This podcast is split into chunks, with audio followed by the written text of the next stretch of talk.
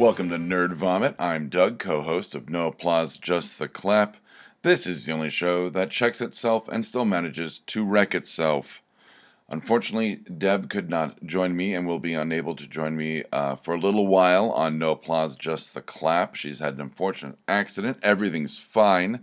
If you're wondering more about the details of that, listen to this week's Damn, Doug's Acute Mental Neuroses, in which I get more into that. But that's not what we're here for. We're here for pop culture reviews and analysis, and that's what this episode's going to be all about. So let's jump right in to Pacific Rim 2 Uprising. Why did they make this? Yeah, I find it hard to believe that Guillermo del Toro wrote this. I really do. Paint by numbers, uh, too quick, too clean, too precise.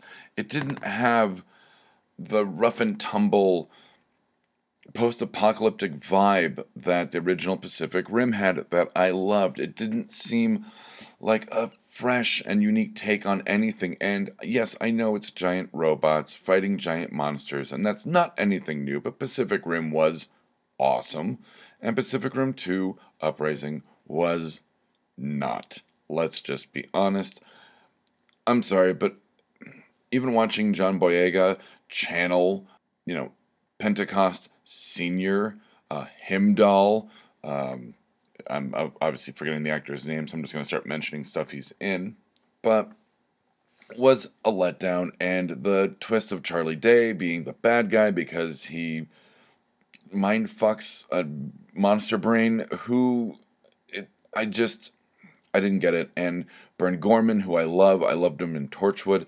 Watching him be the twitchy cripple like Wonder Boy character was just it, this wasn't good, folks. It wasn't good.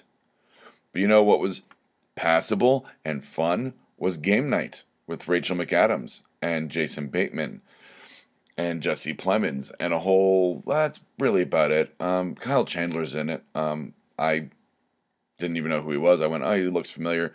Looked him up. I went, ah, oh, yeah, you're in a few things, but nothing that stands out to me. Um, game night was fun. It was fun escapism. I'm glad I watched it, but I, it's not a game. It, no pun intended, not a game changer, not a life changer. But it was fun. I mean, basically, it's game a game night goes bad when a like fake murder mystery kidnapping game uh, gets interrupted by a real murder mystery kidnapping. The Pop culture references were funny, well placed. Um, it was a solidly directed uh, movie by uh, uh, John Daley, who was on Bones. He's been in a bunch of stuff. He was the new kid in Waiting, um, but uh, known as a script doctor, really. But they uh, they said they wouldn't rewrite the script unless they directed it. So there's that. And it was, you know, I don't know if it was a directorial debut necessarily for film for him, it, it was all right. It was it was solid. It was solid performances the whole way around. But yeah, nothing breakout, nothing. Oh my god. Uh, I went, oh okay, kind of a dark comedy set around like a you know comedy of errors. All right. I started watching Atlanta season one. Wow, just wow. It is like the Coen brothers or David Lynch did a show about hip hop and the rap scene. And I am floored. I am not only am I floored by the show, but the acting, the writing, the directing, and let's talk about the talent that is Donald Glover real quick. Cause I'm on like a Donald Glover kick. I've been uh, watching Atlanta, I've been listening to the new Childish Gambino. I mean, the guy is unstoppable. He's halfway to an EGOT. It's just amazing. It's just amazing to have. Like I, I, I watched. You know, it's like I knew him from the Derrick Comedy Group, um, uh, from from New York, and to see someone who co-wrote and starred in the Bro Rape sketch, which if you haven't seen, immediately YouTube. I'll wait to to become Emmy winning for directing an episode of Atlanta, uh, for getting Emmy for uh, best uh, actor in a comedy for Atlanta, um, won a Grammy for Childish Gambino. Just Florida that he was going to be working on um, an FX uh, animated Deadpool series, which didn't go, and then he ended up like releasing the script with a bunch of like notes from Deadpool, and it was very meta. And if you can't find that, go find that as well. I won't wait, but do find that later. Um, Atlanta is just just jaw droppingly amazing, and I can't believe it. Uh, it's one of those. I'm so glad that I did kind of, you know, I heard good things. And uh, right now, with everything going on summer hiatus, I have a lot of time to catch up on movies. And I always look for like a new show for the summer where I can binge, you know, two or three seasons and get into something new that I wouldn't normally do uh, while it's going on. And to be able to binge the first two seasons of Atlanta have just been a godsend. I am going to be watching this one week to week when season three starts back up. Um, unfortunately, I believe season three will be on FXX, which is where good shows on FX go to die. I mean, they've been trying to push that network with the League and Archer and now Atlanta, and I, it's the network itself is limping along FXX, and uh, it's just stupid. I, I don't know why they have a secondary. I mean, and even FX is a secondary network, so FXX is a tertiary network. I don't understand it. Uh, but then again, I'm not in the marketing room. I'm I'm not in those. I'm not invited to Fox's you know television meetings. Uh, I would say yet as a joke, but odds are I probably never will be, um, unless they want to do a show based on uh, podcasters. That's not Alex Inc., which is a piece of shit, and I think was already canceled after maybe it's like second episode, third episode. Is it even still going? Who cares? It paints podcasters in a dumb sitcom light, which is not true. You know what? Yeah, Fox, let's do an edgy podcaster show. I'll be glad to do it. We could call it Denver, or, you know, DVR, or maybe not DVR, that doesn't work, but DNR. Like, I, you know, let's do like a, you know, Continental Divide, edgy podcaster, punk, you know, uh, kind of guerrilla airwaves show. So call me. Um, I'm no Donald Glover, but you know, I'm not even a Danny Glover. I'm I'm not even a Crispin Glover, really, at this point. But you know, I look forward. You know, make a name for myself. Doesn't have to be Glover. So uh, back to the point. Atlanta, fan bloody tastic. I know this episode is going to be short. I did was gonna add like a um, a segment to this whole thing about doing like the IMDb trivia on some of the stuff, and really I looked up Pacific Rim Uprising, Game Night, Atlanta, and Marvel's Cloak and Dagger, which I've yet to talk about. And there's not really anything interesting about them. I mean, the shows themselves, absolutely, but in terms of the trivia, not really. Um, not that you know, I brought up the the John Francis Daley, you know, refused to co-write or refused to rewrite Game Night uh, unless he directed it. Fine, great. That's that's really the trivia on that one. Um, Cloak and Dagger, the trivia is more not necessarily trivia, but the kind of the the corporate bureaucracy uh, behind it and its sister show, which has not premiered yet, which I'm going to get into right now. So, Marvel's Cloak and Dagger has had a two episode premiere on what was ABC Family, uh, now called Freeform. Uh, ABC, of course, the network owned by Disney, which owns Marvel, so not a shock. Now, when I heard that something like Cloak and Dagger, kind of a edgier origin story of two runaways that get uh, experimented on by illegal drugs. Um, like they basically got their powers by doing drugs. There's there's your yeah, there's your gritty origin. Uh, that it was going to be on ABC Family or what was formerly ABC Family, I was a little worried. And for the most part, the first episode was fairly tame. It's what I expected. It wasn't as bright. It is shot very well in terms of lighting and mood. Um, obviously, bright scenes for Dagger, dark scenes for Cloak, who has like dark powers, and Dagger has light powers.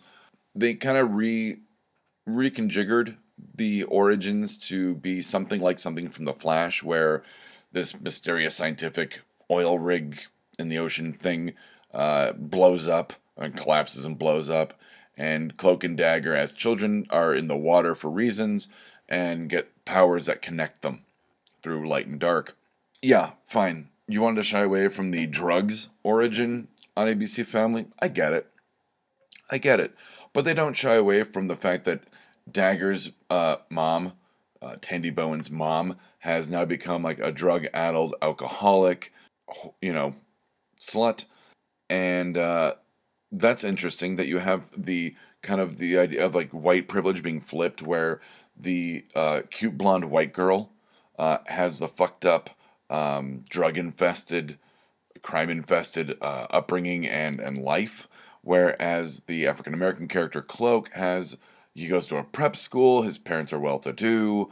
Um, so I like that convention being flipped on its head in terms of Cloak and Dagger. I have so much more to say about Cloak and Dagger than I thought I would. The second episode uh, really kind of ups the ante in terms of violence and language. I was surprised to hear the word shit uh, said like three, four times um, on something that used to be ABC Family. I'm not gonna I'm not gonna call it freeform. I'm sorry, it sounds stupid. It sounds like slam poetry. But Cloak and Dagger, I'm interested. I, I'm going to give it the five episodes, but I, I think I'm to be into Cloak and Dagger. And really, it's a refreshing breath of air in terms of a Marvel TV series. Like, Agent Carter was good, but it didn't have the support, and you could tell. Agents of S.H.I.E.L.D. Uh, has gotten a little stagnant uh, after five seasons. Um, I liked the last one with all the time travel, but the second half of it was whatever. And the less said about Marvel's Inhumans, the better. Um, oh, but you know what? And comparing it to like Hulu's Runaways, which I loved, uh, I think they figured out how to write like young characters and group dynamics. Like I think they went, these are characters that no one really knows, like the Runaways and Cloak and Dagger, and we can do something really cool and take our time and develop it into a worthwhile property, as opposed to just shoving it out there because everyone knows who the Avengers are.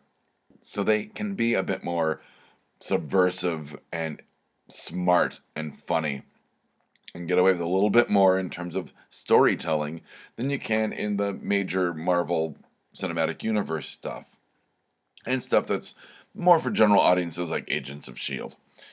So I kind of like that some of their under the radar projects have been a lot better, and I think that may be a, a way to go for some of their other properties.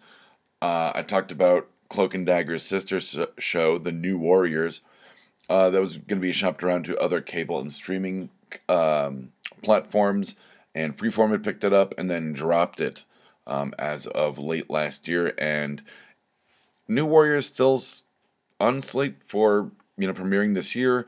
We'll see. I hope that maybe with the the the good reviews on Cloak and Dagger that we'll see something really cool out of uh, the new Warriors, I know it's it's going to have a few new Warriors people like um, Night Thrasher. I know Nova's tied up in um,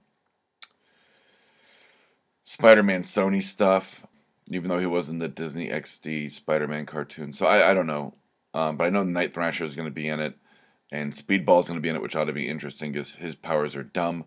Uh, he ends up becoming Penance, who's kind of a darker, cool character for like a split second, and then he just turns super whiny. Uh, go ahead and Wikipedia Robbie Baldwin for that one, or Speedball. Um, but beware that there is a drug cocktail called Speedball, and I'm talking about the compa character. So just beware of that. Let's see. Mistakes I made. I think I overly prepared for uh, for this episode. I think I, I did way too much research when I should have just uh, just gone for it. Um, but like I said, the upcoming episodes of Nerd Vomit uh, which there are going to be more uh, until Deb is fully recovered. I will get better at this. There's there's going to be a learning curve, and I'm trying to write it out, and I hope you write it out with me as well. Um, there's going to be not just nerd vomit episodes, but there will be uh, more audio from Denver Comic Con. 2018 will be attending uh, at time of recording of this coming weekend, and I've already got a bunch of stuff plotted out, a bunch of very fun stuff. We've got panels with members of The Walking Dead, the Power Rangers, Brian Azzarello, um, who's a Batman uh, writer. Um, there's going to be a whole bunch of stuff about um, the sex industry in sci fi. I look forward to, to, to being at that panel. Uh, the psychology of the Avengers. Uh, there's all sorts of crazy stuff that's going to be going on. So follow us on Instagram. Uh, I think at the underscore BACN. Uh, we're on Twitter, BACN Media, Facebook at BACN Podcast. Um, everything's dates and deets and links, if I can quote Doug Benson, are on um, bacnpodcast.com. So, but you know, you're going to get the audio on this. So it won't just be me trying to uh, navigate the choppy waters of carrying a pop culture show all by myself. All by myself. And I promise I won't sing much on later shows. So you're gonna, you know, so tune in for that, and those will be actual no applause, just the clap episodes. But if you don't like what you're hearing, uh, or you have any suggestions on how I can improve the Nerd Vomit episodes, please reach out to us on. Please reach out to us on social media or at info at bacnpodcast.com. Uh, I get those emails. I'll see what you say and uh, I'll reply. I'll I'll I'll ingratiate myself.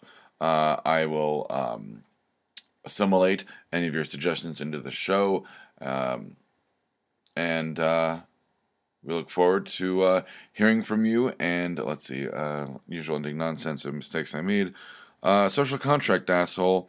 Hey, um, if you're driving a car and you hit somebody, maybe don't drive off. I know it's scary, and if it's an accident, nothing may not come of it, but, uh, you know, obviously, I'm getting into that. Unfortunately, Deb was in an accident. She was hit by a car. She's fine. She's recovering. Like I said, I'll talk more about that on uh, no uh, on on Damn. But uh, it was a hit and run, and uh, social contract asshole. That guy's an asshole. Could be a girl. I don't know, but they're assholes. Um, I don't know if they were drunk, and if you're drunk and driving, that's you're an asshole. I know the irony of that. If you don't listen to Damn, but you know, she got hit by a car, and that car just drove off, and the lack of accountability there uh, is is just staggering. It's just staggering. Um, and I, I really I really brought it down after getting so worked up about Cloak and Dagger. So uh, you know, she's she's kind of the dagger to my cloak you know, bright light against the uh, inky darkness of uh, my soul.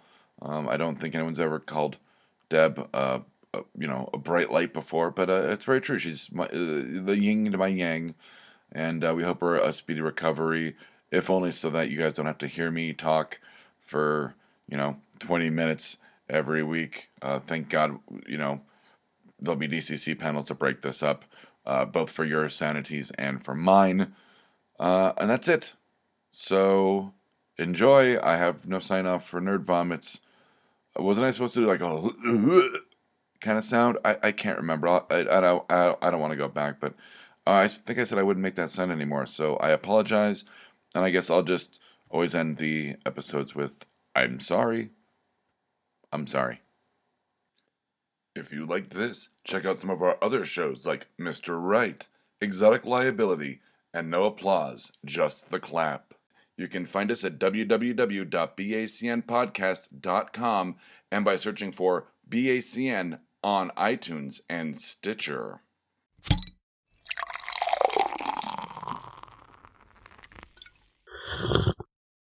Oh, yeah.